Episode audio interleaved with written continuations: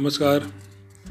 आज मैं आपको हिंदुस्तान में जो चार प्रकार के किसान होते हैं, उनके बारे में बताऊँगा। पहले प्रकार का किसान वो होता है जो असली किसान होता है, जो खेती करता है, खेत में आलू, प्याज, धान उगाता है और अपना जीवन यापन करता है। दूसरे प्रकार का किसान रॉबर्ट वाड्रा नामक किसान होता है जो कुछ ऐसी चीज़ उगाता है, जहाँ देखते देखते दो तीन चार महीने में एक लाख का खेत कई करोड़ों का हो जाता है। तीसरे प्रकार का किसान पी चिदम्बरम जैसा किसान होता है, जो गमले में गोभी उगा के लाखों करोड़ों रुपए कमा लेता है। आज हिंदुस्तान को एक नए प्रकार का किसान मिला है, और उस किसान का नाम है शर्जील इमाम। नाम तो आपने सुना ही होगा।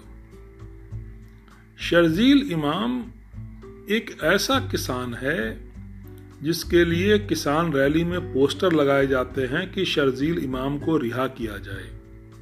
मेरा आपसे सिर्फ़ एक ही प्रश्न है कि एक किसान रैली में, चलिए हम मान लेते हैं कि ये असली किसानों की रैली है।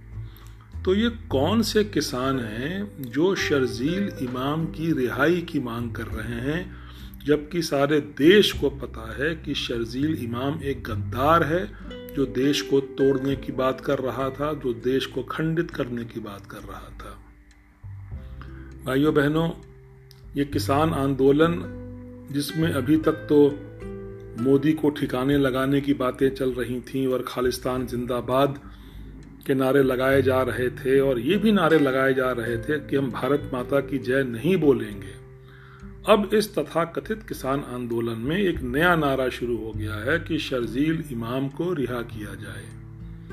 इस नारे के पश्चात जो हिंदुस्तान में दो, तीन, चार, दस लोग हैं जिनको इस किसान आंदोलन के के सत्यापन पे अगर कोई शक था तो आज वो जो दुविधा थी, वो जो संशय था वो भी दूर हो जाना चाहिए और हम सबको इस बात को समझ जाना चाहिए कि ये किसान आंदोलन एक गद्दारों द्वारा प्रायोजित, एक विपक्षी दलों द्वारा प्रायोजित एक रैली है, जिसका सिर्फ़ एक उद्देश्य है, इस देश को तोड़ना, इस देश को कमज़ोर बनाना।